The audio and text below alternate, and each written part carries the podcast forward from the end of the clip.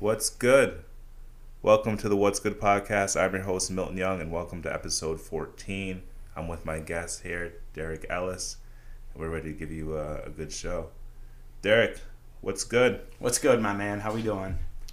Chilling, man. Chilling. Glad to have you on the show. Thanks for having me. Yeah, yeah. It's been a it's been a while. I've had my eye on you for a while to get you up here. Um, I'm super excited to have you on the show especially with the fight coming up so soon. That's going to be going down on November 24th at Rivers Casino in Schenectady, New York. Um, what do you? How's training going for that? How's preparation for that going? Training's going good. You know, this is uh, this is fight week, so I'm taking a little bit easier on the body. Really, just trying to like flow roll and you know just take things a little bit easier. I went to class, got some good guard passing drills in and everything, and uh, just really just trying to stay sharp mentally um, I've been running a lot in the woods in the uh, with my dog, just trying to clear my mind and do my thing. You know, clear your mind and do your thing, huh? Yeah, yeah. Just, How important is it to have a, a, a strong and clear mind going into a fight? It's I would say about eighty percent of the entire thing. You know, the, the mental right. aspect of the thing is a lot of taps. You have people that I talk to about fighting, and most of them are talking about how much time they put in the gym and how much spar they're doing. But you seem like you have that aspect of it down, but it's the mental edge that you kind of like. Right. I mean, before I was fighting, I was always training or doing something, staying active and competing and doing whatever. I, I mean, that's just second nature. Mm-hmm. The rest of it is like when you're competing at a level and doing this MMA, you know, when it's just two guys locked in a cage and you got all your loved ones and everything out there watching, it's it's a totally different sport than anything else. Right. Yeah. It's it's uh the mistakes are real. Yes, they are. And you can expose you can get exposed rather quickly. Right, right, right. And when you say exposed rather quickly, what do you mean? Do you mean that your character? Do you mean everything? Physically? Everything. Your character, your physicality, everything. Uh, you know, I've I've heard the expression, you know, you never really know a person until you roll with them, like meaning you you grapple with them.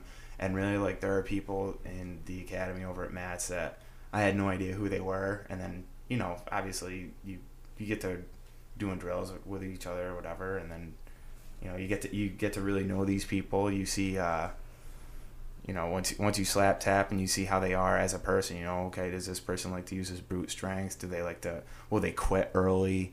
You know do they panic easy? You you learn a lot from people by uh by having this Michael exchange with them. and it's true. Sorry when true not my wife. And I didn't realize how mental jujitsu is. I didn't get the invisible jujitsu of it and that aspect of it and just beating yourself actually.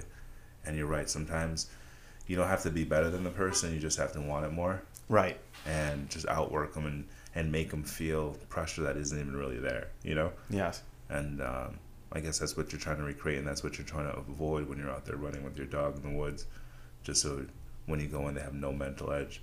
But this didn't just start with you jumping right into, say, you're going to do MMA and get, get into a cage over at um, Rivers Casino. Let's back it up. How long have you been involved in martial arts, the actual act of you know training, going to a school, and well, as far as being involved in martial arts, uh, I started karate when I was five years old after my parents got split up.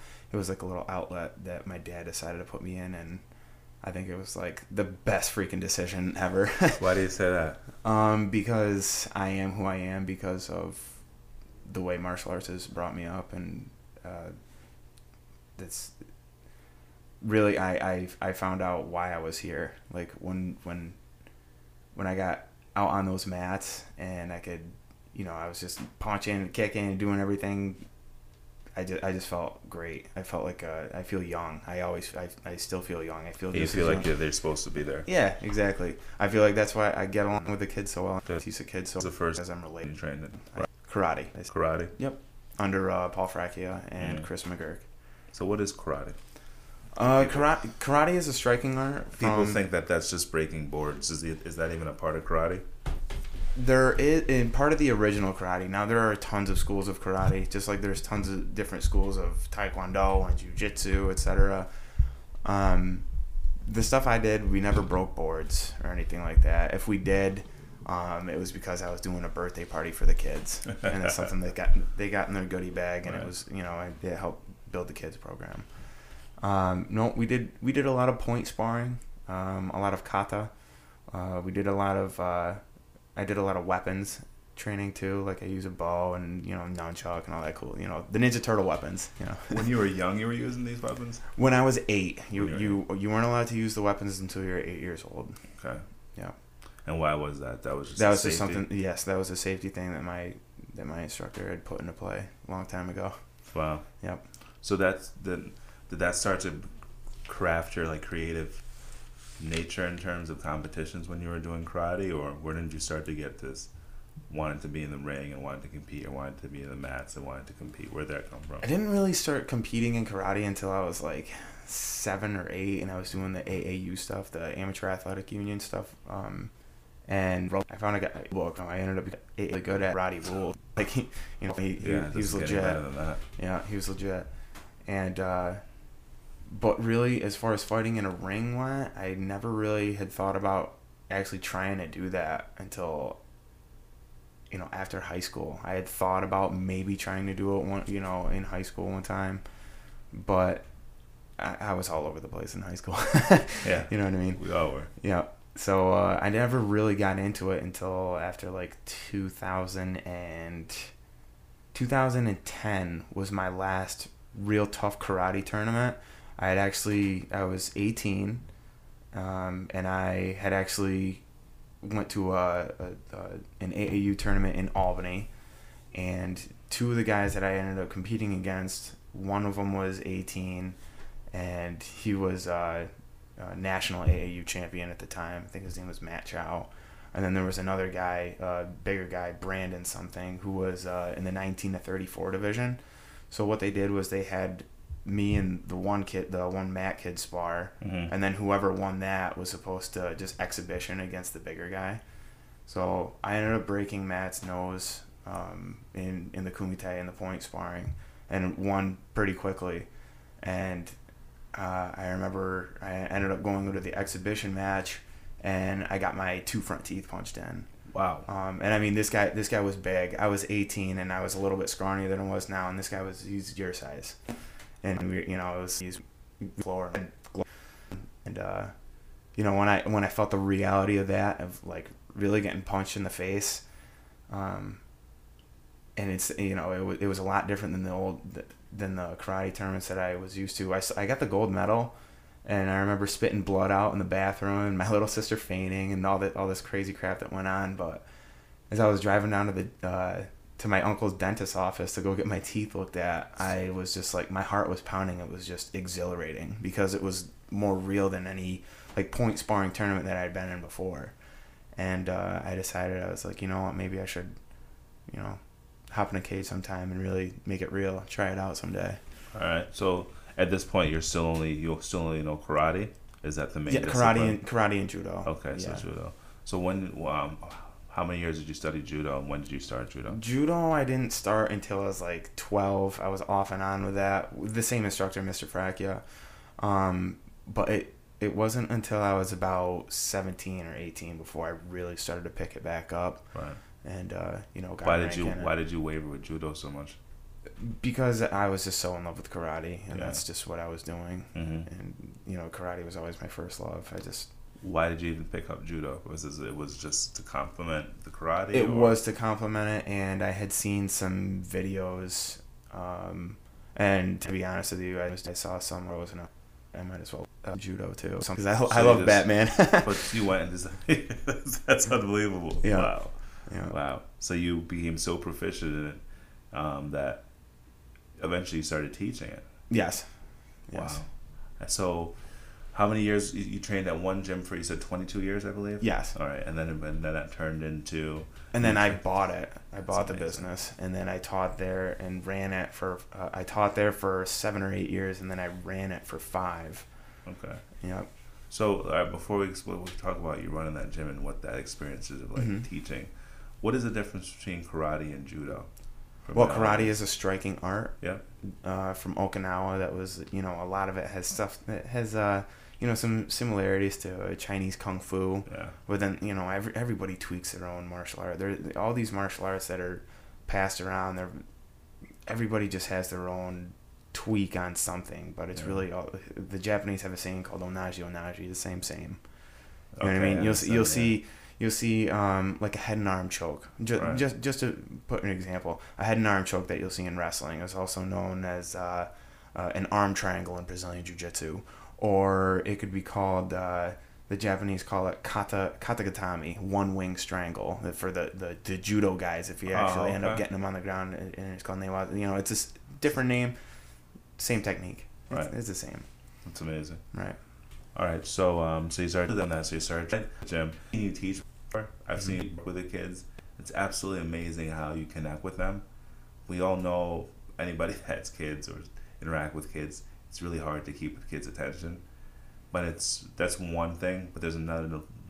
It's it's very difficult to connect with a kid, hmm and then it's even harder to connect with multiple kids in one setting. Right. And when you're up there, you you're commanding attention, but you have their respect. Right. Do you know what I mean? Yes. And it's interesting to see that.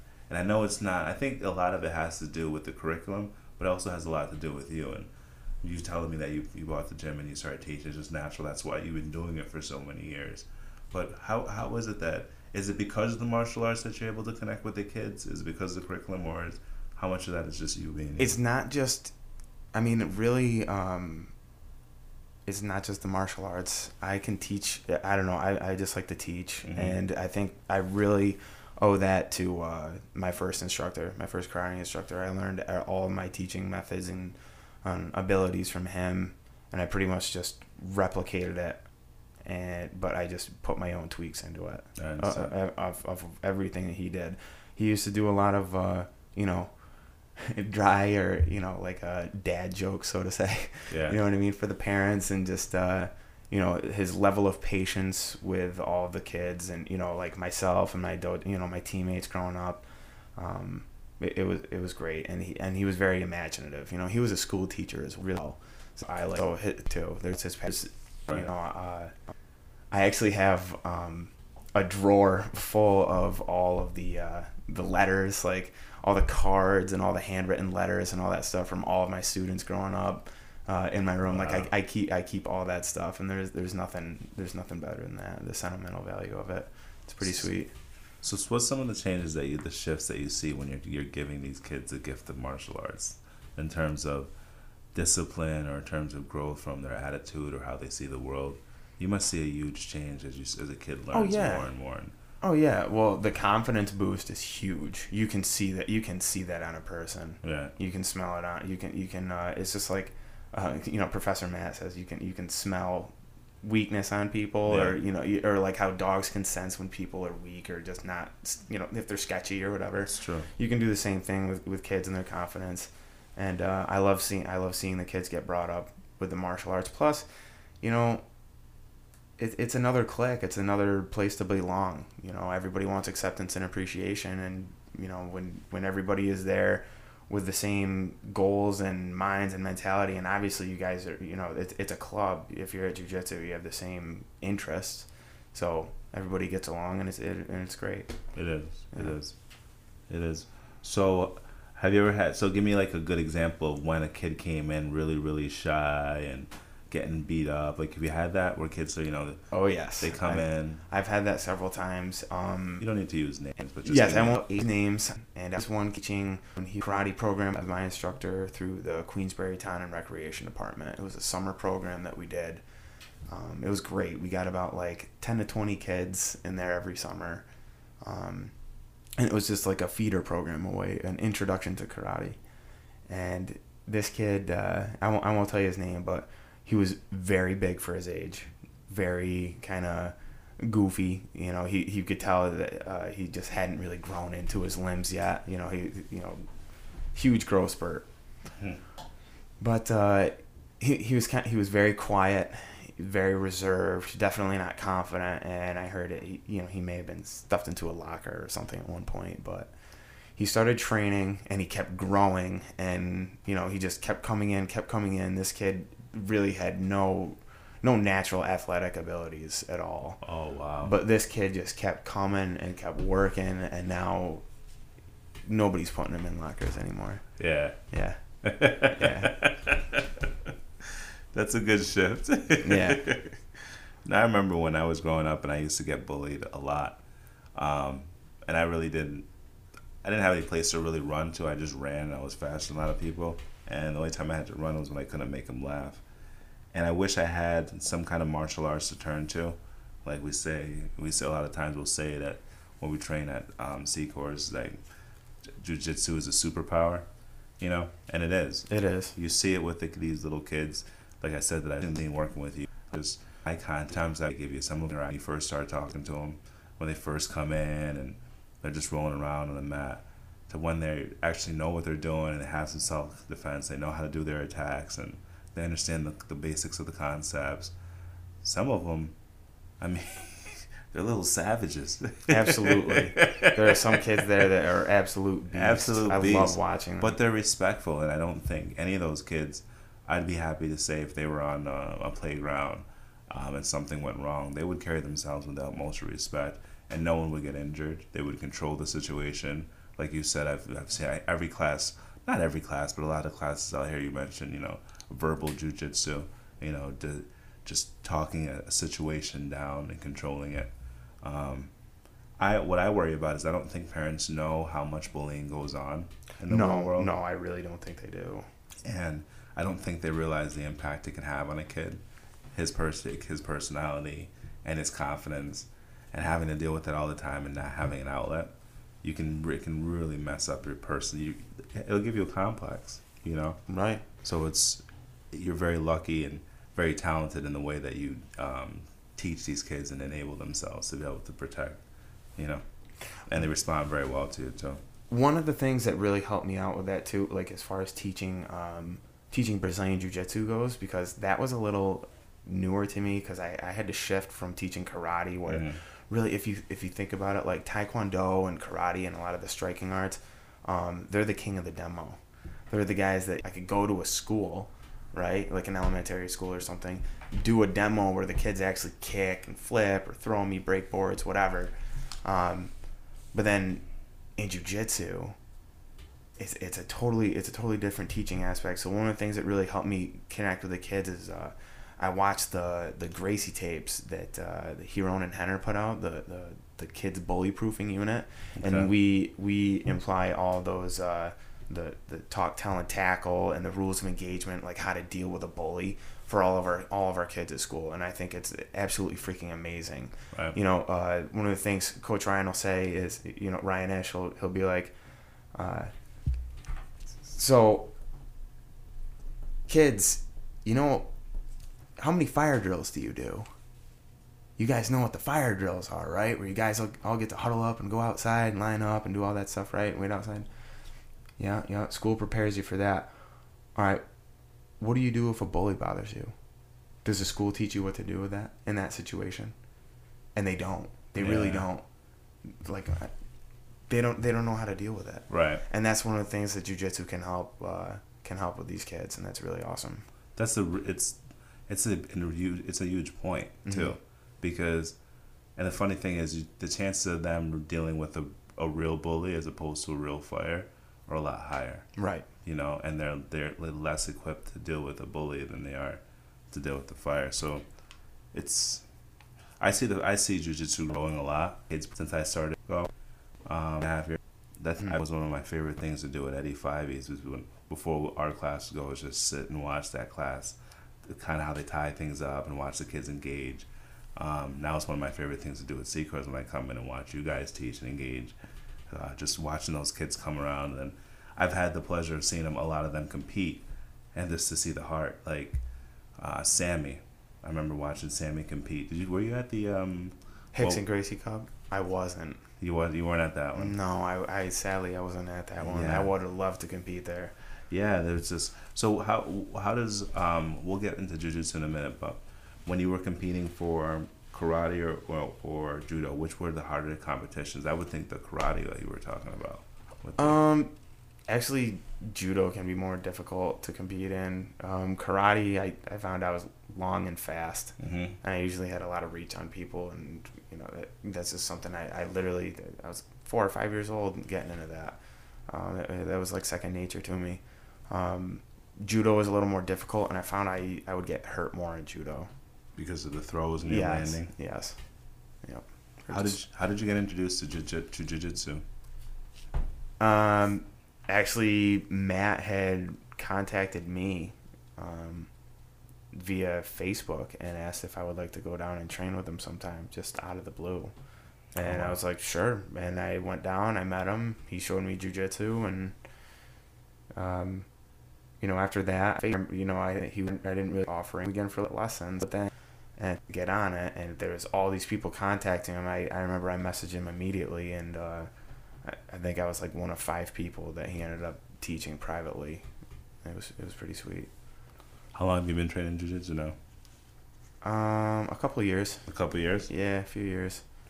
Congratulations on your fourth stripe as a, a blue belt. Thank you. That's a huge huge accomplishment. Yeah, I'm I'm pumped. I was actually um the stripe before my third stripe. I was really surprised because I was um I don't know. I, I felt like I was kind of in a bit of a jujitsu rut. I was I was I was having the blue belt blues, so to speak. Explain and then I that. got that. Uh, Explain well, that to the audience. I felt like I wasn't really progressing as much, and I was starting to get a little stagnant.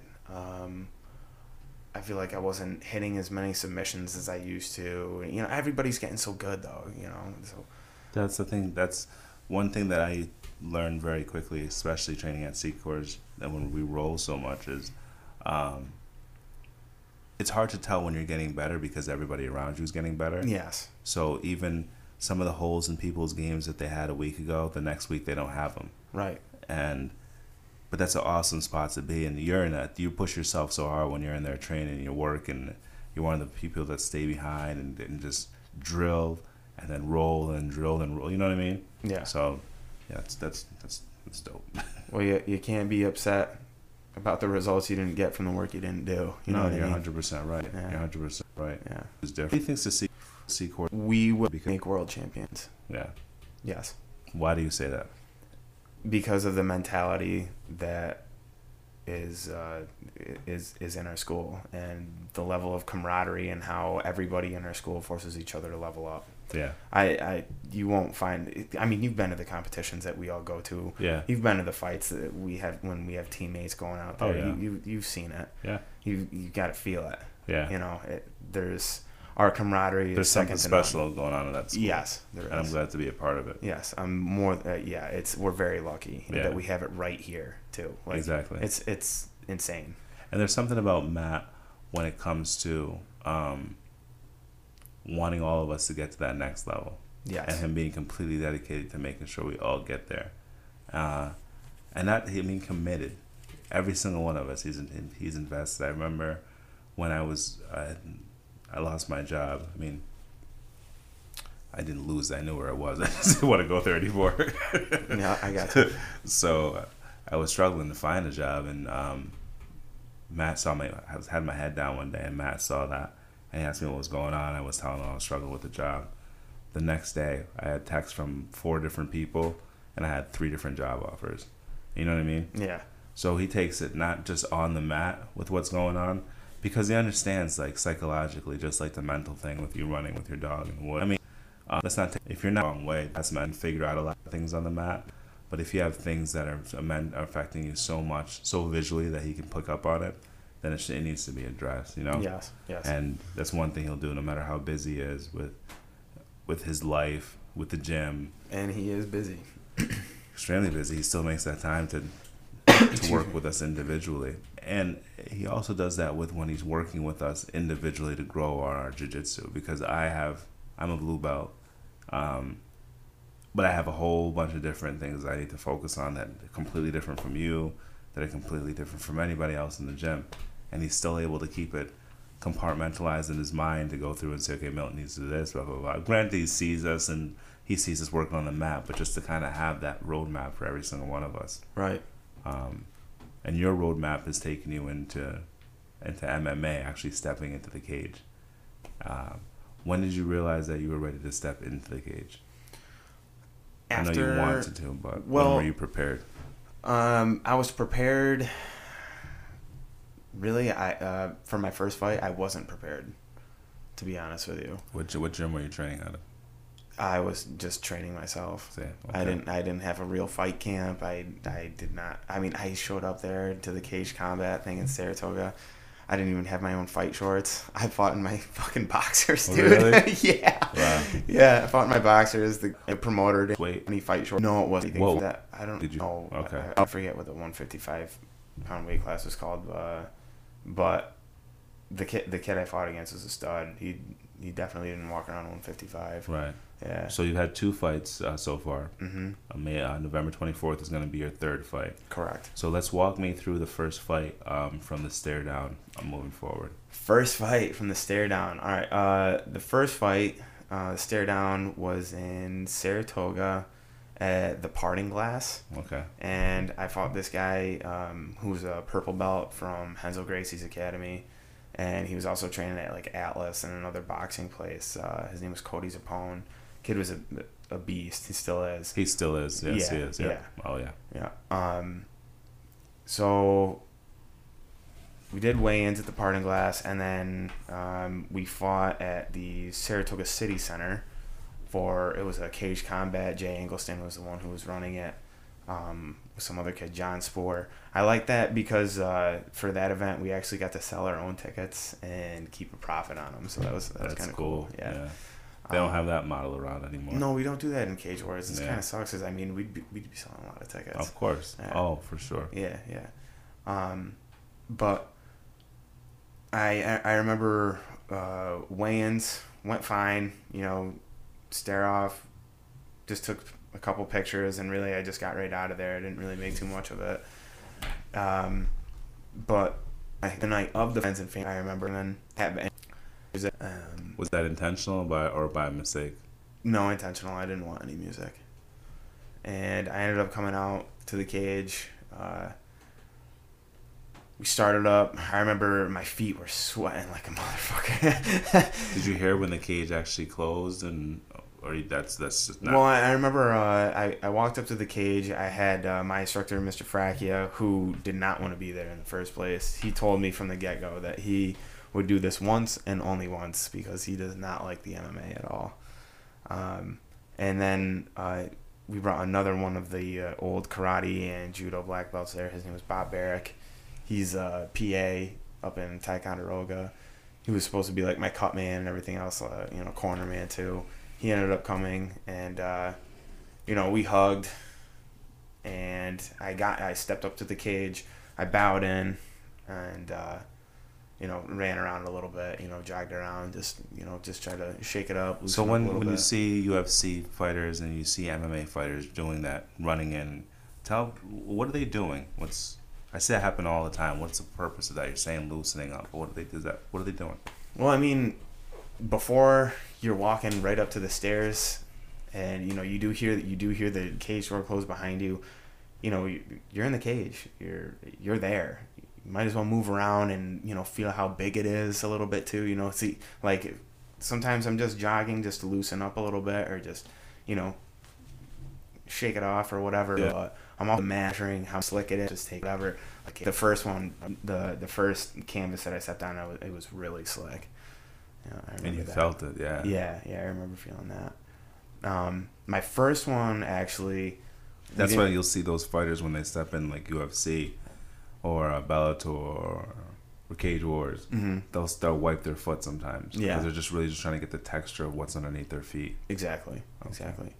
Um, so my first fight started off. Uh, we I actually didn't wear shin guards or anything on, in that first one, and there were punches to the face. It was it was different. It was in 2016, and M- uh, MMA was still actually illegal in New York State. Oh wow. So where were you fighting? it we still fought in New York. We we fought in Saratoga, and you know, and like they do the way they do it I'll, now. I'll like- edit that out later. Okay.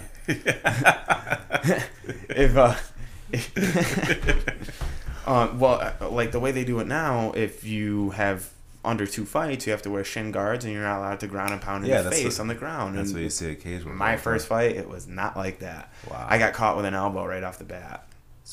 Yeah, got, got, I uh, uh, I remember we started off felt good when I you know when I bowed in, we touched gloves and everything, and then uh, as soon as the fight started, I remember thinking that I was like I kind of expected it almost to be like a karate tournament where I could feel the kid out a little bit. You know what I mean? I threw one good low kick at me, and as soon as low in the middle of the cage, and I was closer still to the back of the you know uh, Yeah. or in the middle of the cage, and I was still kind of close to the Yeah. close to the edge, and uh, touched gloves, and I got popped right off the bat. And as soon as that happened, you know, I, I got I got rocked right off the first one, and he started landing good shots on me. Um, he got a little overzealous, threw a spinning back kick, which I was able to catch and take him down. And as soon as I took him down, uh, you know, I, I, I, was in I was in his world at that point. I remember I tried getting a couple of good shots in, but Now, how much exposure to jiu-jitsu did you have? I had zero Brazilian Jiu Jitsu really. I I wasn't postured in guard properly. Like I was sitting all the way up. He elevator swept me right over and proceeded to pound my face in in the mount. Wow. Um, I took I took a beating in the first round. Uh, I remember, I remember uh, before we all went out to fight and they were explaining the rules and everything like that. The guy said that don't spit your mouth guard out or anything like that, and that you know if you do that on purpose, they'll stop the fight or whatever. Or, you know, uh, and I remember I had this really piece of shit mouth guard and and. Uh, as soon as that it, it- like the, the as soon as i got scissor swept mounted um, i tried bucking and then the kid crossed his feet underneath me Oh wow. and i had no idea how to escape it and he was just at will just pounding my face and i was just surviving by willpower um, but i just remember my mouth guard is like falling out and at the same time like i'm trying and my sucked you know it Sounds like it sucked. did. Yeah. Um, really, it was sheer adrenaline. I, I ended up like literally, I just sat up. I don't know how I did it, even like knowing jujitsu or anything. No, now I yeah. still don't know how I was able to sit up and get him off of me from the mount. I did not hip escape. It, it was pure adrenaline. I remember screaming like ah, you know, like yeah. um, it was rough. Um, I ended up getting a couple of shots in again from the guard, and then they, you know, they stood us back up. After the second round started, um, same thing. We, he ended up closing the distance pretty quick. Um, he had my back up against the cage, and I remember I got one clean overhand right. Like I put him down. I saw him sit up, and when he sat up, his eyes were like in the back of his head, like he was fucked. And I just like I hesitated for a second. You know what I mean? I was Yeah. like, "Oh shit!" Like, This Really? Is, yeah, I really got him. yeah, like it was one good punch, and then I ended up like jumping into his guard. He ended up again sweeping me, took my back, put me in a rear naked choke, and finished it. And I was, you know, I was fighting tooth and nail, and uh, you know we ended up we did get fight of the night. You know. It sounds like a dope fight. Oh yeah, yeah. It, it was it was it was a brawl. So when he had you, when he was controlling you on the ground, the second time he took your back, how did that feel? Because that was really your real first exposure to jiu-jitsu in the in the wild, right? Yeah. So how did that feel? Did you feel helpless? Did you feel So I couldn't wrestle my move. Wow? uh, yeah, you don't know what to do. You know, exactly. no. when you don't know what to do, you're you're screwed. so Um, what do you think that would have been like if you'd have met somebody and you were fighting like that out in the in in the wild at a bar? that would suck. Yeah, especially when there's no rules and nobody to stop you, no Yeah. gloves, and you know that's uh, hell, even no canvas. You're on the you're on the pavement or wherever. That would it's not a good time. So did that have a part of that that fight and that experience with jiu-jitsu did that inspire you to go out and say, okay, I need to learn what the heck that is, Absolutely. so I can defend against. I was it. exposed and humbled on the ground, and I was like, okay, I know what I need to work on. How long after that did you start training? It was, I think, just a couple of weeks. Wow, wow. Yeah, I hit Matt up, and we started doing the thing. Started doing the thing. Yep. When was your first exposure to Matt actually doing jujitsu or seeing him in action with jujitsu? Because This the is first really time I funny. do it. And Yeah. I, I, I'm sorry to speak over you here, but uh, this is real. It's really funny that you asked that because I was just thinking about this the other day. Um, like I told I told you earlier before we started recording, um, my sister and her old, you know, her uh, her former boyfriend or high school sweetheart were friends with Matt for a while, but I hadn't really, you know, met him or anything. I just heard about him. The first time I ever met Matt, I think he was a blue belt, and he I was playing a video game. He comes in, fucking in, a, in my sister's apartment. I'm chilling on the couch, and he walks up to me and goes wiener to the face, and he like humped my face real quick. And I remember he ended up putting me in a rear naked choke, and I got like a bloody lip, and I was just like, you know, who the fuck is this guy? but uh, it was cool. He ended up hitting me up on Facebook, like I said, and you know, we ended up uh, training down at Eddie's, and he was always wicked cool with me as far as that goes. Um, but yeah, that's that's how that was the first time I ever met Matt. That's It's pretty memorable. pretty memorable, yes. Uh, Even to see how jujitsu has changed him from his blue belt days to now is pretty phenomenal. It is. It's Yeah. tremendous. yes. and I've seen a lot of change in people that I started training with um, in a, a year that I couldn't. It blew. It blows my mind. Yeah. Physically, how they look. From a lot of people, weight just melts off of them when they when they're on the mat, or and then when they then when they change physically, they they start changing mentally. They start carrying themselves different. Their confidence once again kicks in as adults, and they address the world differently. They face the world differently.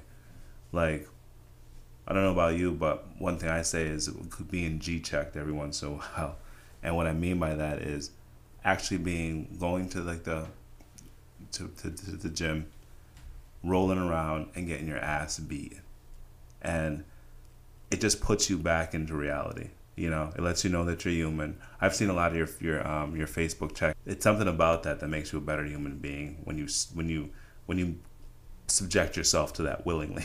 Right, right.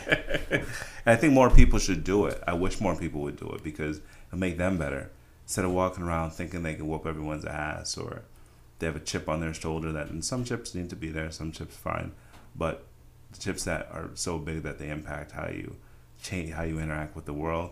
You need someone to help you get those off your, shoulder. What do you think? You you agree with that? Absolutely. Absolutely. Uh, That know, type uh, of training and it kind of builds a certain mentality about you and it's real, and weak mentality won't survive in in a in a real good jujitsu school. You will you will change or you will leave. right. That's true. it. And you you know that's what we're trying to do. We're trying to make everybody the best version of themselves and from everything that I've seen, it's working. Right. I've seen people change and I've seen people leave and I will continue to do so. Of course. But I'll tell you this, I'm not leaving. right. I'm you're, just gonna, gonna, keep you're gonna better. go for your black belt. Absolutely. I will is get that? it Why do you say that so confidently? because I know myself Yeah. and I know that's what I want. Right. So I will get you have it. your black belt in karate, and judo. Correct. and of course. So yes. where do you get that? For someone like that to be that disciplined, to have uh, two black belts and two very difficult disciplines. Um, so I take my hat, I take my hat off there, but you must have a high level of accountability. That people, str- I struggle I don't think about it for me. I, I, I do this for my family. I really uh, like I that I'm just trying to do what's best for my family name. Yeah, You know, that's that's what that's what I have in this world. I have my name, and I want people to, uh, you know, I, I, I like the martial arts. That's my thing. That's what I want to be my thing. mm. That's what I want to be known for. So I'll do the path, do the work, and people know me for it. What's the biggest thing that's I know you've done other martial arts, but training jiu-jitsu, what do you think has changed the most from you being a white belt to a blue belt? What's changed the most? My mentality is better. Absolutely a lot better. Um, my the knowledge that I have of jujitsu and you know just life in general, um, and I feel a lot better. Like I feel a lot more emotionally, um, like stable. I've got a lot of friends and stuff in there too. Like it's it's great. Jujitsu's given me everything that I could ever want and more. Yeah, Yeah. every single one of my every single one of my guests that talk about jiu-jitsu say that. Yeah. So, do your best to explain what that means, what you just said, for everybody, because everyone's saying it, and there's a reason why they're saying. it. I'm saying it. Why are you saying it? What is it for you? What It was changed them? it's a What? it's a club first of all that you're going into recreationally, but it can still be an absolute lifestyle. You can get everything you want out of life from jujitsu. You can learn how to protect yourself and your loved ones. You can get physically fit and in shape. Obviously, if you want to do that, you're going to learn how to eat a proper diet.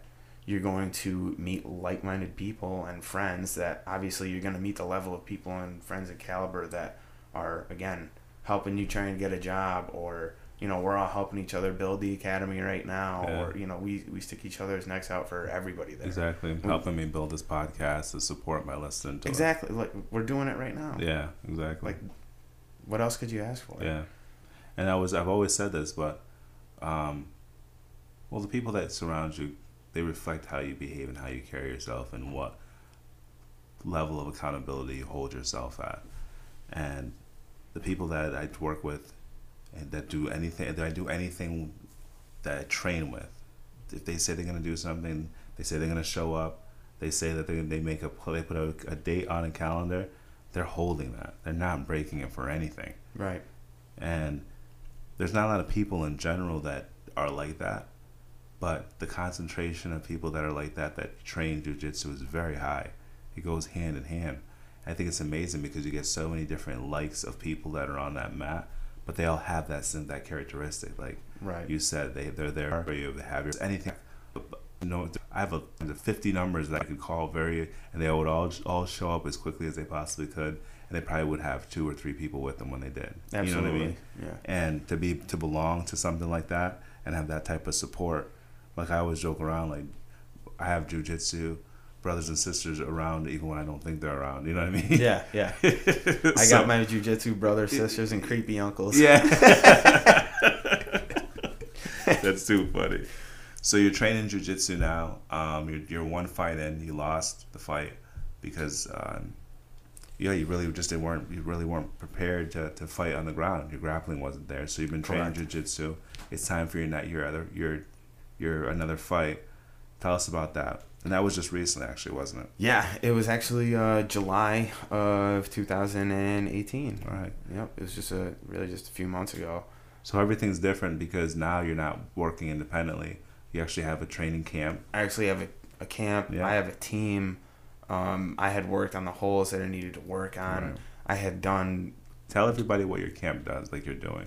Just Okay. elaborate on it. Uh, well, my last fight camp was pretty cool. Um, I had the opportunity and privilege to work with some really high level guys. Obviously, Secor really helped me out. Like he Mhm. really took a, a you know, um, like we we actually got a training camp in. You know, I didn't have that before. It was totally different. Right. I was able to spar. Next time I ever get stuck up against a cage because I had never trained against a wall or anything like that Right. before. I didn't know how to how to move. Um, I was able to train with people that he was bringing up. You know, from the Hensel Gracie School in Latham.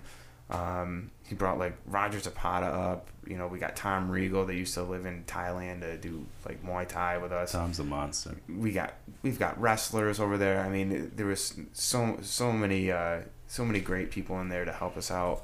Um, I also really had the opportunity to work with that uh, that kid Trent Svengala, that 17 year old purple belt wrestling wrestling phenom. yeah, The kid is an animal. I, plan on having Trent on the show one day. I'm, I'm gonna do a shout out to Trent.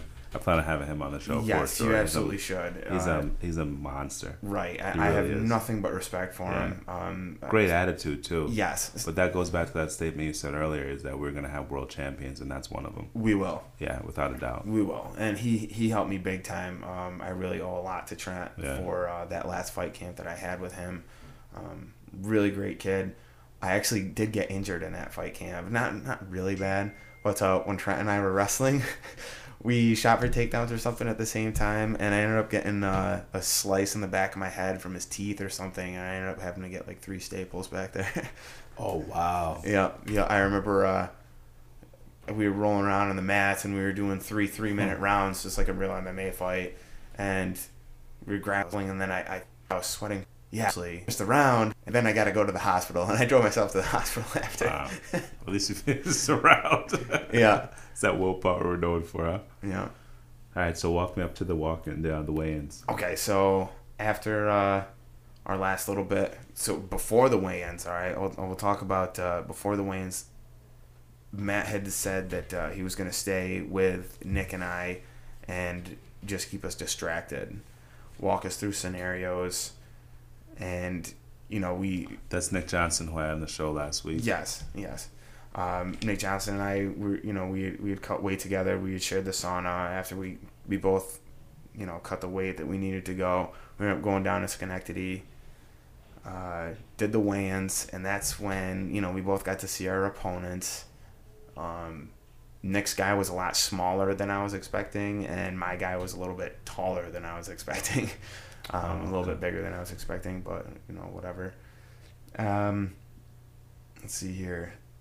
I remember at the casino they had this awesome fruit infused water that I just wanted. I just wanted to slam so bad, but I had to weigh in. I had to wait.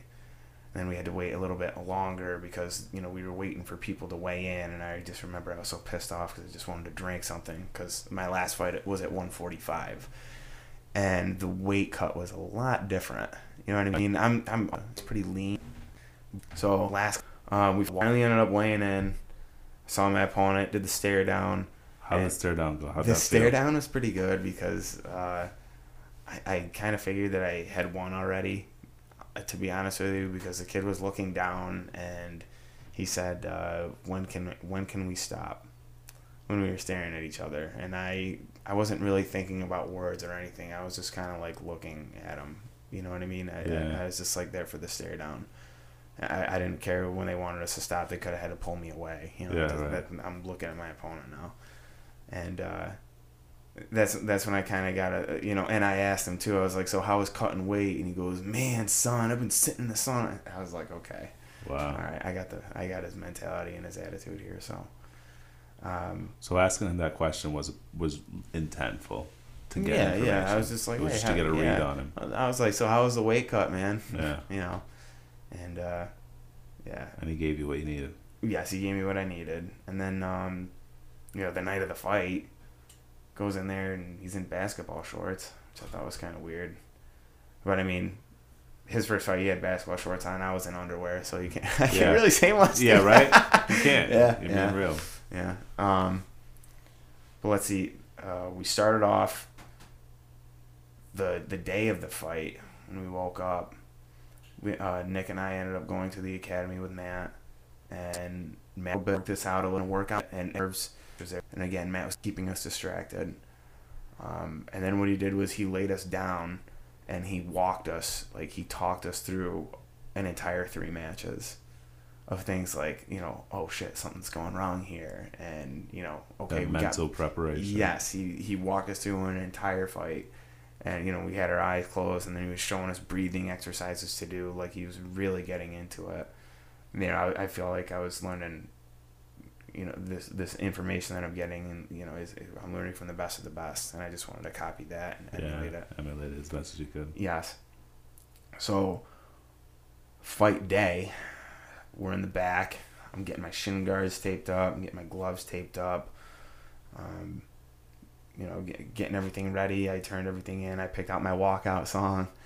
Uh, So you decided to have a walkout song this time. Why the difference? yes. Um, I don't know. I just felt like doing it. I felt like, yeah, so there's no symbolism there. yeah, whatsoever. yeah, It's just exactly. Yeah, I came out came out to some Johnny Cash. All right. Yeah, yeah, and uh, let's see here. After I was there, and I remember people, Right. people's reaction to it. There, it was, Yeah. it was cool. Yeah, I heard that actually uh, some of my friends that were at the fight, uh, I guess the speakers like got screwed up or something in the beginning when they were doing the national anthem, and it was my friends that started singing it.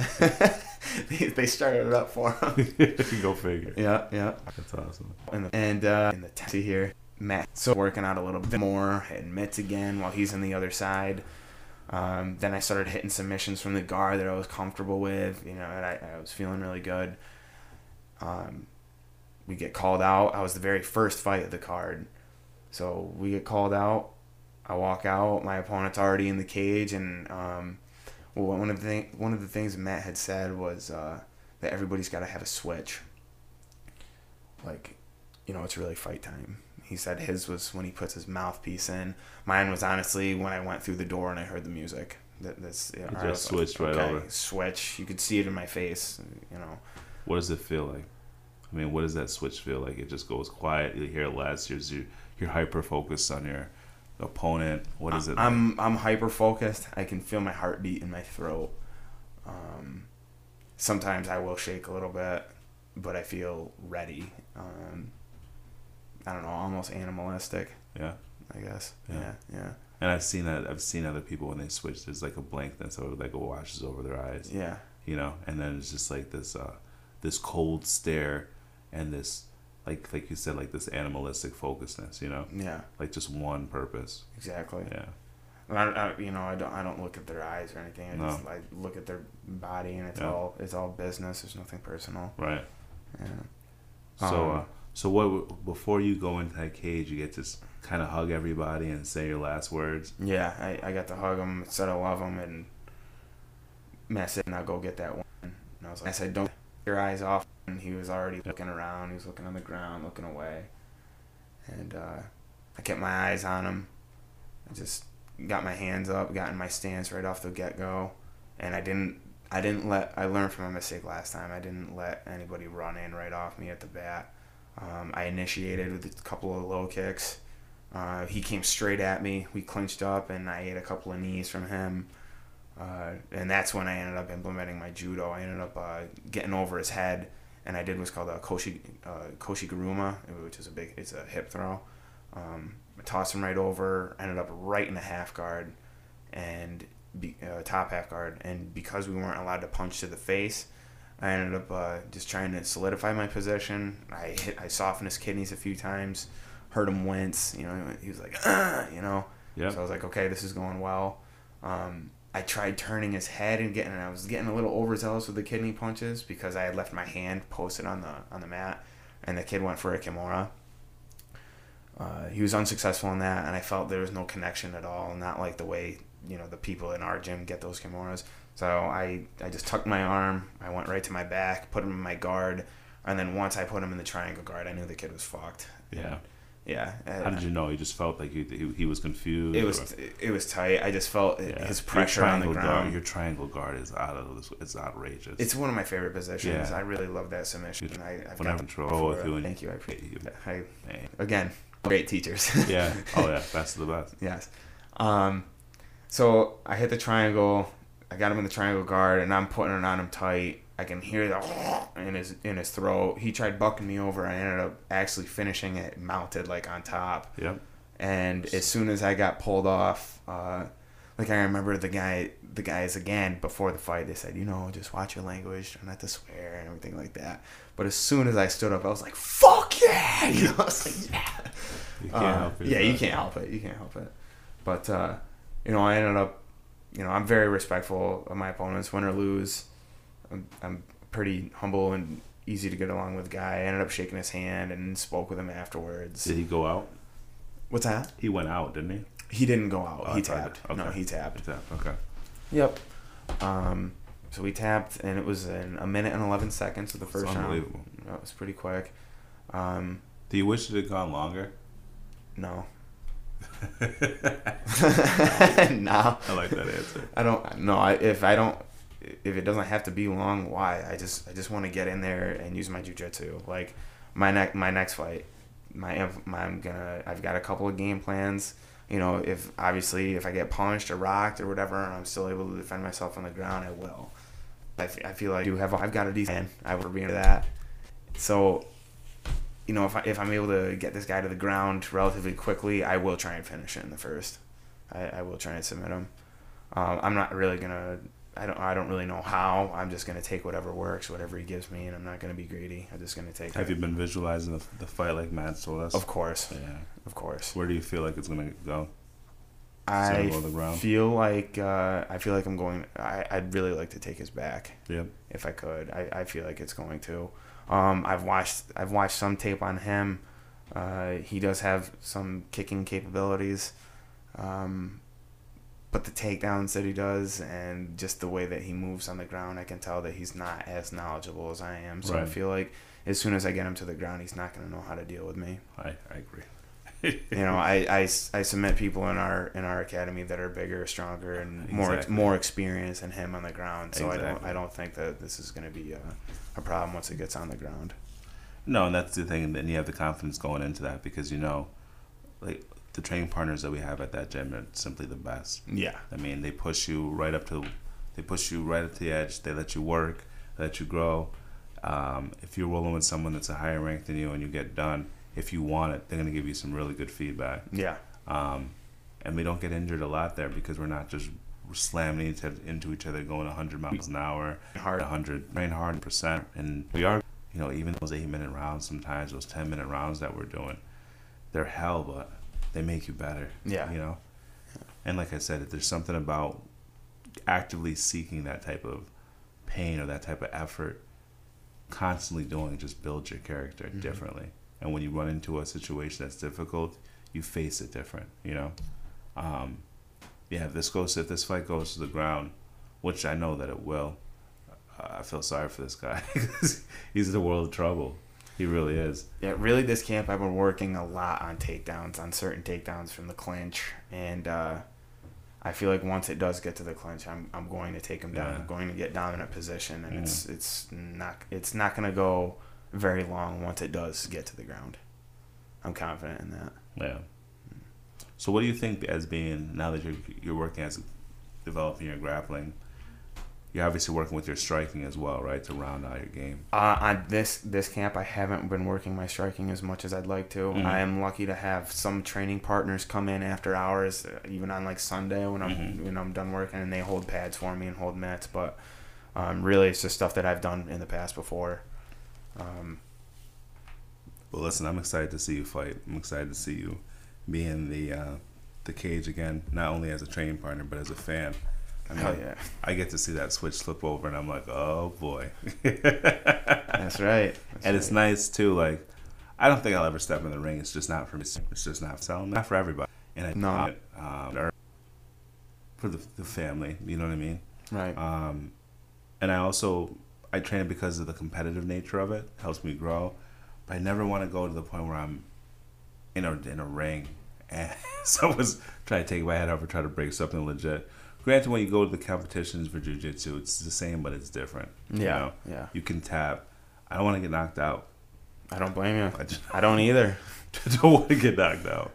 Uh, if I was a UFC fighter, I would train to be a striker because I love knocking people out. But grappling, I think, if I have to do a martial arts, and correct me if I'm wrong, I think that jujitsu is the, the best martial arts to do because no matter what, you're always going to be able to, no matter how old I am, no matter how flexible I am, no matter how short of breath I am, I'm always going to be able to defend myself with jujitsu Right, right. because it's all it's an intelligent martial arts. It's all about leverage, it's all about balance, it's all about fulcrums. And once you understand that, It's physics, baby. that's all it is. Yeah. That's all it is. And you can do it. You see you see people doing it well into their 80s and they they look good. I've seen I've grappled with people that are in their 70s and they felt like I couldn't believe how strong they felt, Yeah. you know? Oh, and they almost tapped me. Really? Yeah. Oh man, I'm telling you because, like you said, with any martial art, like the strike, your reflexes aren't gonna be there. So boom, you're gonna get messed up. You know, like uh, Mayweather's father, he's gonna get messed up because Mhm. his reflexes aren't there. He'll still out teach anybody, but his reflexes aren't there. With jujitsu, you think Rickson Gracie's reflexes aren't there? You know what I mean? It's a whole different world. Yeah. So that's why I would- that's why I would pick jujitsu because I feel like no matter what, I'll always be able to implement it, no matter what my physical condition is, as long as I can remember the techniques. And a lot of them are ingrained in reflex now, muscle memory. Right, right. Um, but what do you think? I mean, you're, you're training in these different disciplines. Well, I mean, I yeah, I have trained in a lot of different different disciplines, and I think that jujitsu is absolutely the most effective. Mm. Um, I have to use jujitsu um, in a couple of different of my lines of work. You know, when I'm bouncing in the tavern, or if I'm, you know, working at the hospital, and I may have to put my hands on somebody. I, I can't just punch them or roundhouse kick them in the face. Well, I mean, exactly. I could, but right, but I have to deal with the consequences. Exactly. Right. But jujitsu, I can I can use, and I stay safe, and so does my opponent or Yeah. whoever it is that I have to subdue, so nobody really gets hurt. Have you had to subdue someone using Yes, jujitsu? I have. And do you have the confidence? Because I'm sure, like you said, I mean, you're not, you don't look like an NFL linebacker. right, Um, so I'm sure that people get super confident when they see you coming and trying to. they do. I, I mean, I'm 150, 155 pounds. Yeah. I mean, I'm tall. I'm like so what's going on in your mind? Do you feel that oh, oh guy, this guy, Guys, guy, this, I'm gonna try and isolate an arm or something. You know, yeah, um, guys my size, I, I like ABCs. Always be choking. yep. That's so funny. Yeah. That's so funny. Yeah. And you know what? You said um, always sizing people up, and I started doing that when um when I really started getting into jujitsu, probably after my second stripe as a white belt. I started going when I was walking into rooms, I would look at people differently, and not to be a jerk like I'll whoop that dude's ass or I'll beat his. You know, I'll, no, no but what would you do? I would just walk in and I would say, okay, that person, uh, I'd probably have to isolate him, his arms, like you just said, or yeah. that person, man, his upper body's so big, I'd have to go for his legs, and isolate his legs, or that person, oh yeah, he's got a big neck, that would be mine all day, and I did that um, because I wasn't doing that before. I was more like just peacocking, you mm-hmm. know, walking around big, pushing out my chest, and not all the time, but you do that, you know, as a, yeah. as a guy when you don't have that real confidence. And when you walk into a room, you're like, all right, I'm the biggest dude in here. So, but now that I, I have that discipline, I understand martial arts, I understand what's possible of happening. I do carry myself differently in the sense that I don't peacock like that. I'm just there. Um, but I'm aware of okay, if this were to go down, this would happen. Like you said, I have a plan. Mm-hmm. It's like I'm pre-planning in case. I'm not asking. I'm not going around and calling yeah, you're martial arts in general. Yeah, like how you approach people. Like you're always aware, okay, something could go down. But not only are you aware of those situations, but you're also prepared for them. So you're not overly confident. You're you're very honest. Right. Um, I had I had someone listening to the show and they were talking to me about one of the episodes I did where I was saying, as a guy walking around, you're constantly aware of the possible threats. And she said that as a female, she feels that it's worse because as growing up in society, you're always taught as a female to be aware and be hyper alert, and there's always this pressure, you know, mm-hmm. and it's frustrating be- because a lot of females can't defend themselves. And me, that what I said immediately right off that is like, then more females need to start training jujitsu, right? You know, um, but I'm asking you because you're on the teaching side of martial arts. Why do you think there's not more females in the sport of jiu-jitsu or in martial arts overall? Because I think they think it might be uh, barbaric. Really? Yeah, I think they think it's too much. It's it, a lot of it too, though. I read an article one time um, that I think Eddie 5e actually posted. Uh, it was something along the lines of, "Have you scared away your friends from jujitsu?" and it's all on how you can explain it to somebody. Like if you wanted to bring a girl in, or like if let's say I wanted to bring a girl into jujitsu, right? Like, yeah, you learn how to choke each other and break each other's arms and do all that crazy stuff, instead of being like, no, like, hey, you no, there's use your ability and defend yourself against, you know, defend yourself against some, even a man you know, by isolating certain body parts, using leverage. You know, you, you it's all in how you deliver it. That's true. You know what I'm saying? That's true. Instead of be like, yeah, you want to go grab grab guys and fucking wrestle with them, and that's true. No, no they don't want to do that. No, they don't. You're right. No. You're right. And the other thing too is like, I think that's a really good part of it, the intimidation factor, and the other part is, um, I mean, there's not even there's a lot of guys that don't even want to work like that with other guys in that close quarters, just mm-hmm. sweating, dripping from sweat dripping from mine. I can't tell you how many times sweat has dripped into my eyes, sweat dripped in my mouth, sweat dripped oh, in my yeah. nose. Oh, yeah. It's just a part of it. And then even it's the little skin irritations that you can get. Um, those bother you. Those are a part of it too. That's it's not fun. It's not fun at all. But I say all that saying or the cauliflower ear. Yeah, or the cauliflower ear from rolling around against the mat. None of that stuff is fun. But this is why the few times that I've been engaged in an outside situation where I thought I might have to use my jujitsu, um, I'll tell you what, preventing myself from getting my ass beat or having myself having enough confidence and building up enough confidence by being on the mat so much where I had real confidence so they picked up on that and they realize, okay this is not something I don't want to this right. to progress any further uh, it's been it's worth all of those little things that can ways from how to defend myself than in a real situation where all those things are happening, I have no control over that. You right, know? right. Uh, I think that's a big part.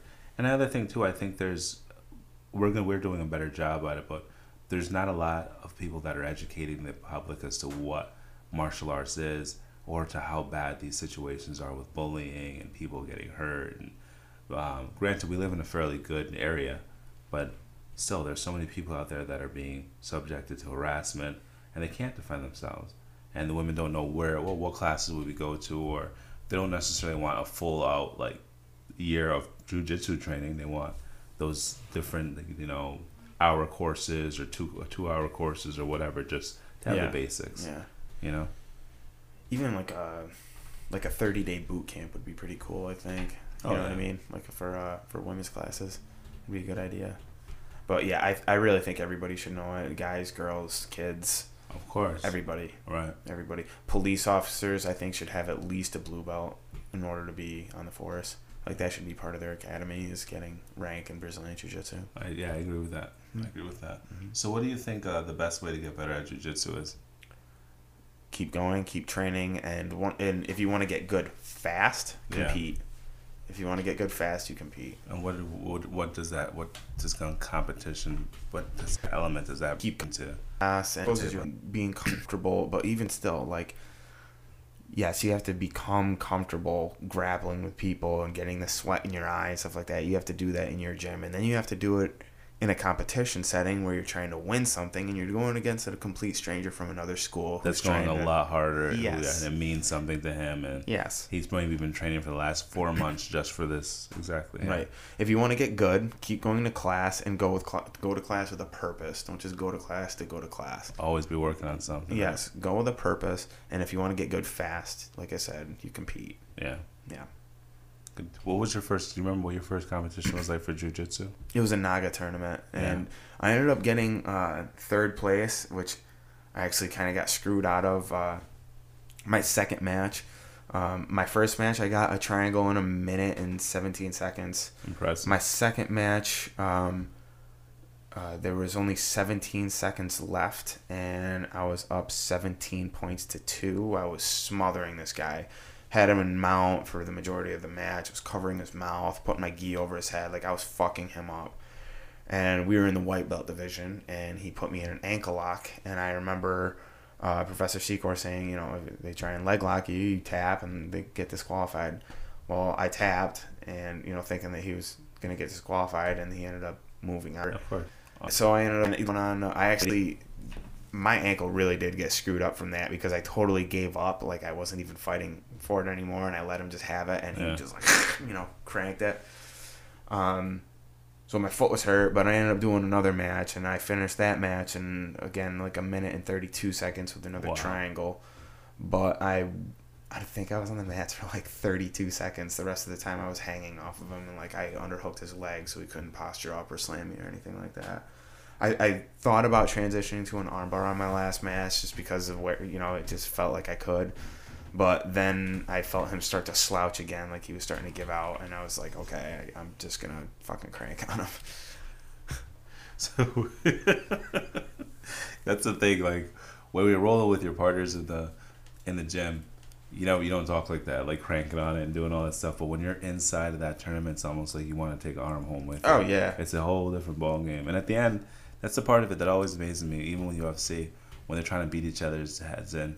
And at the end, there's it's your true people are very they're really respectfully humbling to themselves to each other and shaking, and wishing you luck. But it's that intensity when they're going, they'll do anything. You know, yeah.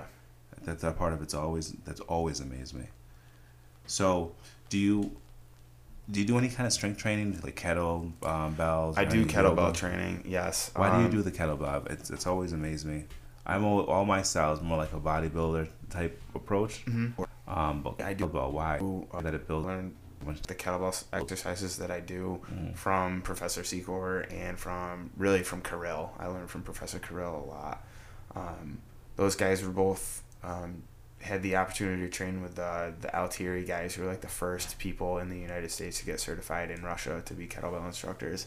Like they're legit. So I really started doing kettlebells um, because I separated my AC joint um, a little bit, like when I was uh, three stripe white belt in jujitsu. Yep. I separated my shoulder because I fell off my mountain bike, and um, you know I was still coming to class. I was doing cartwheels with like one hand and shit like that, you know. But uh, Kirill had actually ended up having a bad sur- you know, a bad shoulder as well. And then I remember he was doing all the kettlebell exercises, and his shoulder ended up becoming stronger than it was, you know, prior to the injury. So I was like, okay, I might as well do that too. So I asked Kirill to show me some exercises in that, and that's what I asked for Christmas this year is for kettlebells of my own. Wow. Yeah, yeah. So, uh, so sometimes I do that before class, or I'll do that after rolling because So have you seen a significant change in your strength? yes, especially um, especially in my shoulder strength and my frames. Like when I make frames on people, they feel stronger now, and my lats feel bigger. Yeah. They actually look bigger. I never really went to the gym a lot or anything like that. If anything, you know, I would do stuff at my house and do a lot of calisthenics. Like I've got a pull up bar and stuff like that. But the kettlebells are really 90x time they do. Yeah. Doing- yeah. How did you like the P90X? I love that. P90X I thought it was a great program. Yeah. Now, were you doing it for the strength aspect of it, or were you doing it for the? I was doing P90X just to. I, I was trying to get a little bit more lean, and I was trying to uh, trying to gain a little bit more weight. And So did you do the diet as well? Because the diet's a I huge portion of didn't. it. I didn't. I didn't have the diet part either. Like I had gotten the DVD set from one of my friends, Yeah. and uh, yeah, I didn't have the diet or the powder or stuff that they, you know. The, Did it still work for you though? You still yeah, saw absolutely, absolutely. Yeah, I still do some of the exercises. That, yeah, it's a you know, tremendous that I saw on program. The muscle confusion. Yep, Yeah. yep. Yeah. So what about yoga? How much? How much have you dived into? I yoga? haven't I haven't been going to yoga as much as I really want to lately, Yeah. just because I've been you know just stuck doing other shit or working or whatever. But uh, the yoga is awesome. Yeah. The yoga is great. Yeah. Um, I really got turned on to it first. I went down to Eddie Five E's and I did my first class with Mike Parisi, and I hear that name a lot. Did he just get his black belt? yes, he did. Shout out to Mike Parisi and your black belt. Yeah, well Congratulations. deserved. The guy's Yeah. awesome. Um, really turned turned my eyes and mind onto yoga and you know the benefits that it that it has for uh, Brazilian Jiu Jitsu and practitioners. What are some of those benefits? Educate me a little bit. Well, the way that I've I've, I've heard a couple of expressions like Brazilian Jiu Jitsu is like folding the laundry. while People still inside. Oh wow. um, and, you know, there's different movements, and really, uh, when I first started doing private lessons with Matt, Matt showed me just a couple of different body movements that I still actually haven't seen him do in class. Really, you know, it was something that we did a while ago. Um, but I, I see like, I see some of the takedowns and some of the movements that we do in yoga. Do you like, really? Yeah, like uh, I've actually been really working on one one takedown in particular lately that you basically do a half pigeon around somebody's leg. Like okay. I go for a double leg, I go for a double leg shot, and then I my trailing leg comes around into a into a half pigeon, and I catch their I catch their leg and just fall forward. That's interesting. Oh, I, I've been hitting it a lot too. It's fucking slick. Wow. Yeah. It's Yeah. super smooth. Yeah, That sounds slick. super smooth. Yeah. Um, but uh, and that and I mean it's just flexible. You know the way that we're the way that we're taught. You know we can still have a little bit of fun in class. You know we we're joking a little bit and then we get serious and Yeah. it, it's just the way that uh, Professor Kirill runs the yoga class over there is phenomenal. I can't wait till we have it up and running in the new academy. Yeah. Yeah. Uh, Professor Crows does an excellent job with that. The few times that I have done it with him, it's just been great. Um, it's it just works so many different muscles that you don't normally have. Like you don't normally. You don't usually norm you know you don't use them. You know what I mean? Yeah. They usually don't use use them. And for someone that's doing jujitsu, saying oh held in these weird positions for a long time, it's perfect. Um, and with the breathing as well. It's, Right. That's a huge part of it. Huge, huge Right. part of it. Jiu-jitsu, a lot of it is breathing. When you're a fight, of being efficient with your your your energy, being efficient with your breath, and yoga is like that. I I never heard that yoga is like doing jiu-jitsu against yourself. Right. I think that's the perfect way to explain it. It really is. It really is. When you have to fold yourself into those uncomfortable positions without somebody on you. Right. You know what I mean? But then it makes it all the all the more easier when you do have somebody with you, and you end up in those weird positions. Right. Right. Yeah. So you don't seem nervous at all about this fight coming up. You're just smooth. It seems like it's going to be another d- another day, right? Well, I mean, I train like this all. I, I train. Yeah. so you're ready for it. Yeah, I mean, really, yes, there there is a real threat and of me being knocked out or or whatever, and I'm nervous, of course. Uh, but that's only because I care, and I've been told again by Matt that you know butterflies can be a good thing if you get them to fly in the right formation, That's cool. right? That's cool. Yeah. So the only thing really that's different that's going on here is that I'm in a cage and there's more lights. yeah. Other than that, this is another day at work for me. I When you're in there, do you hear the audience? Can you hear the people? I drown them out. I. I could hear Matt coaching me. Yeah, it's it's Yes. amazing how people can do that. They can Yeah. just zero it down to one particular voice. Yep. What if someone came to you tomorrow and said you couldn't fight anymore? Really? I'd be blessed. like I yeah, that that would be that would be very upsetting. Why does it mean so much to you?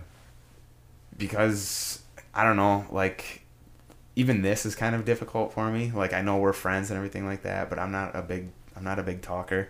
You know, martial great. martial arts has always been uh, the way to express myself. Yeah. You know, this, that's my art form, and uh, I don't know that if I couldn't really express myself, then what else would I do?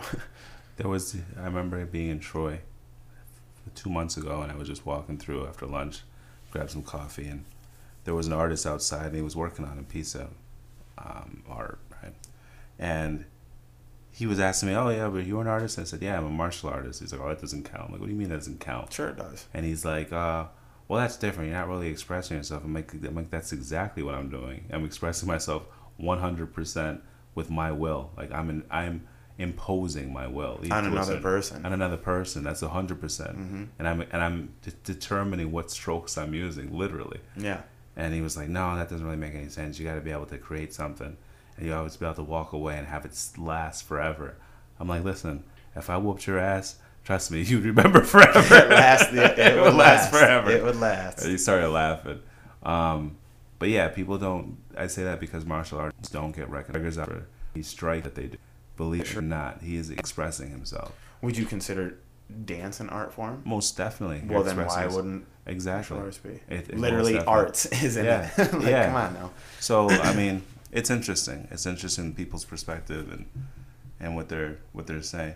So here's another thing because you you teach jujitsu, the whole invisible jujitsu. How do you teach that? How do you explain it and then tell me how to, how you teach it? Invisible jujitsu are Yeah. the little details that you cannot see visually. You have to feel them. I can I can like I can convey them to students, but I actually like it's a lot easier for me to do it Yeah. if I'll be like, okay, can I can I borrow you for a second? Yeah. You know what I mean? And I actually get one of the students and put them in my guard so I actually feel it. Right. Um, you know the invisible jujitsu. I know I know some stuff. You know, Matt Matt showed us a lot, but uh, I, I'm I'm still figuring that out for myself. Right. You know what I mean? There are only some things that I can convey onto other people. Exactly. You know what I mean? And I'm I'm pretty good at. Uh, I've got a very good memory, and I've got a I've got a decent way to articulate things, so I can convey them to other people. Like I use a lot of metaphors and similes, or stories, etc. Yeah. And uh, invisible jujitsu is it's still I'm still uh, hacking away at how to teach that. Right. You know, it's, it's still a work in progress. No, you're right. You're right. Um, and my exposure to when I saw the way Nick Johnson do that that one arm rear naked choke. Which is dirty, by the way. It I was love it. Come on, man. Atta Come boy. on, man. It looks so clean. Yeah. It looks so clean, but the pressure I knew with the pressure that that kid was feeling because I've been there before, Oh, I've been there. and no one can see that. Nope. And and I know that you know with Matt when he grabs you and the pressure that he puts down in any of his chokes, no one can teach that squeeze. Like it's there, the pressure is there, and the efficiency is there, but you unless you do it the the ten thousand times that he's done it, you'll never be able to understand it. You'll never be able to coach it. You'll never be able to explain it. Or if you haven't been It's just the bottom of it, it's or you have, you know, it's you have- insane. no way. And even with when Nick put him in that body triangle, the pressure that Nick has on that body. I'm surprised he didn't poop. I'm surprised Exactly. kid didn't poop his pants or break a I rib thought he or something. Exactly. like, seriously. So that's another part of that in- invisibleness. They don't see the element of the pressure that's being applied in that body triangle and how that could further enable the guy to want to tap because of the pressure being applied on his neck. That's Yeah. another portion of it, you know? Um, and like I said, I think the- reason why you say you can't, you're, not, you're, you're trying to figure out how to teach it, you are teaching it, but because I, I just don't, we don't know, you're not focusing on the elements of it, but because it's so conceptual with the way that we teach, these kids are learning it yeah. and they don't even know. You know what I mean? They Right. don't even know. Just saying you're teaching it, you don't know. Like the invent just just just from all over different directions. You know what I mean? From where you you're arching your back to where you're leveraging to where you're positioning my shoulders to where you're positioning my head. How it's flawless. How you're turning, looking into my ear. How you're um, dorsiflexing. Yep. All of those little the little details, details, come together. they all come together and I see you teach it. Mm-hmm. You know, so um, it's interesting. It's amazing, and I wonder what always amazes me about jujitsu is doesn't matter what you how good you think you are. Like I, my triangle has come. It's come light years from what it was when I first started, and it's gonna go light years from where I am now to when I become a purple belt, Mm-hmm. and it's gonna make the same journey when I become a brown belt. It's gonna make the same journey when I become a black belt, and Matt does that.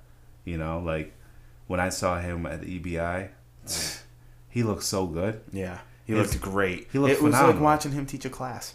He was really using the same stuff that we do in class all the time, and then just fucking smashing these guys that are definitely on the sauce. Yeah, It was just like, are you kidding me? That's like, I, I was screaming stuff. my head Next off. level stuff. Yeah, I was over at And while they were watching, I'm like, he trains this. He, he tells us he trains SEALs teams. He trains police officer. He trains us. Yeah. He's a UFC fighter, Bellator, UFC bound. Like, come on, it's amazing to me that we, we that person is teaching me how to do. yeah. He like he was teaching me sass fly prep behind that choke and wrapped and sunk that rear naked in there. Oh yeah. It it was.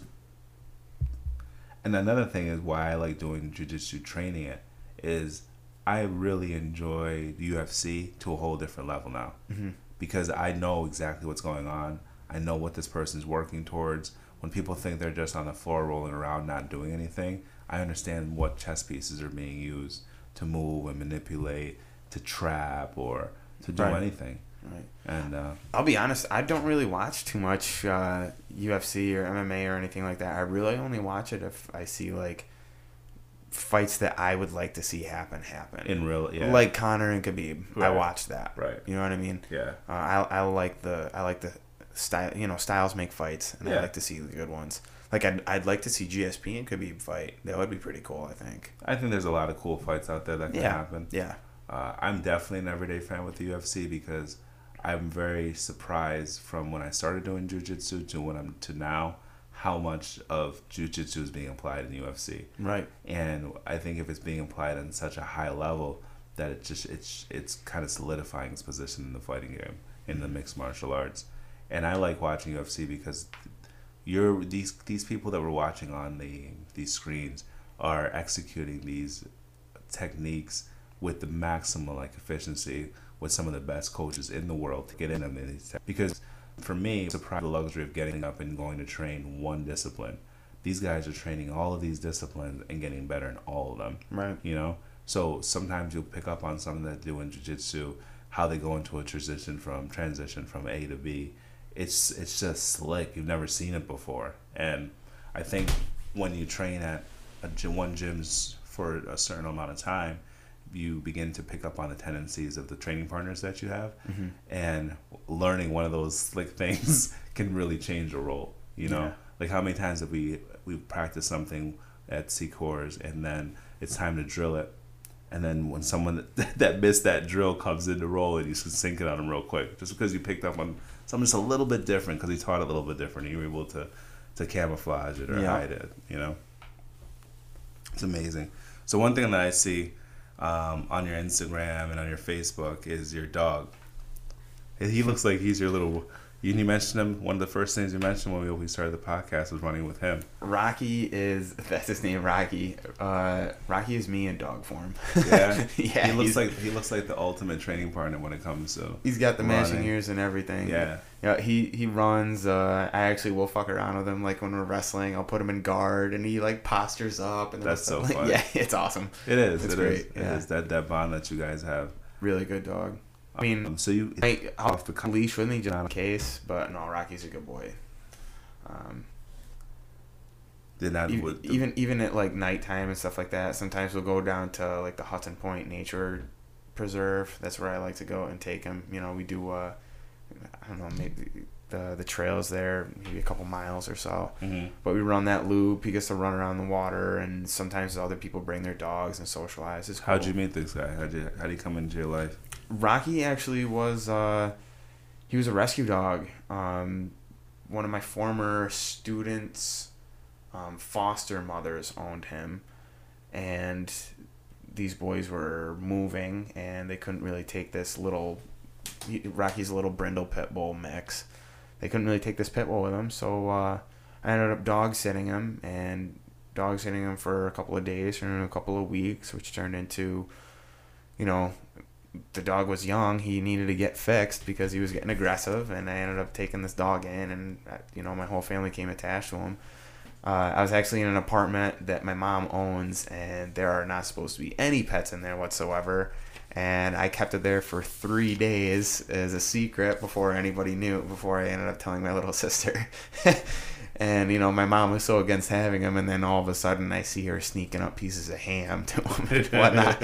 she got attached. Now she walks the dog as part of routine every every she comes loves the dog man it's an awesome dog Yeah, he's got a lot of personality to him oh too. he's got tons of personality but he doesn't but what about you're not afraid that he's gonna snap like all crazy pit bulls do no, no, no, no. he's a mutt too you know he's, he's like the per- perfect little size Yeah. dog he's like 55 pounds of fury no i when i said that i was i was definitely not not not being serious some of the the best most loyal dogs i've ever seen some of the smartest dogs i've seen are were pit bulls yeah he's well You know? trained too you know he knows a lot of commands uh, like I said, I don't need a leash with him when I take him out in the woods Yeah. or anything like that. he looks uh, like he loves water too he actually hates to swim. He'll only Oh, go up wow. under his belly, Oh, up to his belly. I i've just seen a few shots while he was close by the water and walking around yeah, he'll he'll Dale, there goes drink- why he's not in the water Mm, yep, yep.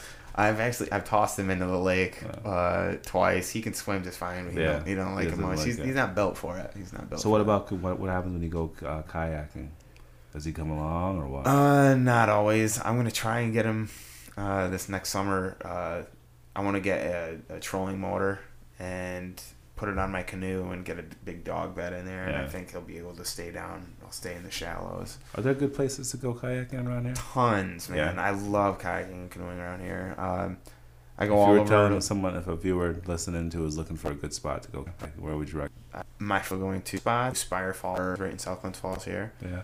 Um, I like going. I like uh, launching it over by the Big Boom Boat launch on the Hudson River. Um, Glen Lake can be okay, but it's kind of crowded, kind of small, and you know there's houses all over the place. Um, and obviously, if you can go up anywhere to like Schroon or Warrensburg and like Echo Lake or something like that, Those are really nice spots. Yeah, there's tons of there's tons of beautiful spots up there. Yeah. Okay. Yeah. Good deal. Yeah. Good deal. And you also hike. Yes, I like to hike, and again with Rocky, um, uh, the last the last decent hike we did was Prospect. Uh, my parents got married up there. That's nice. Yeah, uh, Buck. We do Sleeping Beauty. I've really actually only done one of the high peaks ever. Uh, I did Cascade or something. It's over, Right. it's over in the by the Keene Valley.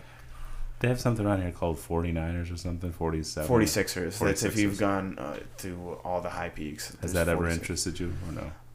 I would do it. It's just finding the time. You know, Yeah. I got a lot of jobs right now. I'm teaching the kids. I'm training to fight. I've got my dog to take care of. I'm. No, you have enough on your plate. I got a lot on my plate. Yeah. Yeah, yeah. well, then they're all good things. Right, right. And I mean, hiking is one thing. Uh, I, I I like to do a little bit of everything. I, I don't know if I would like being a 46er is anything that's right Yeah. in my. Cool. That's not. Right. Anybody you want to shout out to as we wrap up the show? Uh, mom and dad, love you guys very much. My dad's all the way over in uh, Vietnam right now, living it up. Oh, wow. Yeah. Uh, my sisters, Paige and Brittany, love you guys too.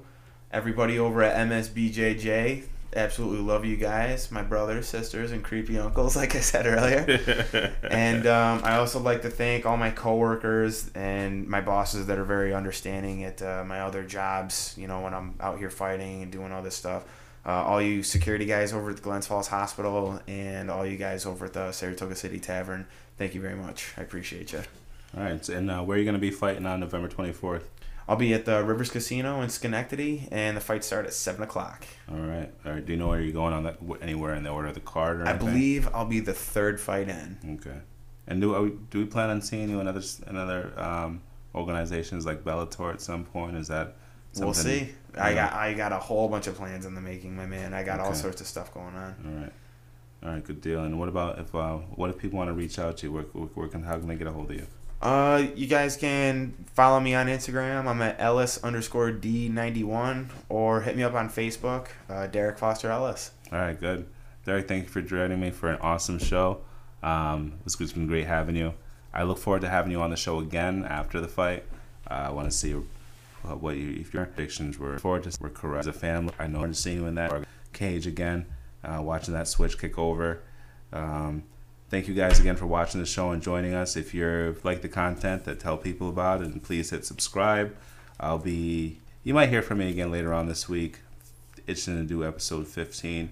You guys know about my goal getting to episodes 25 episodes.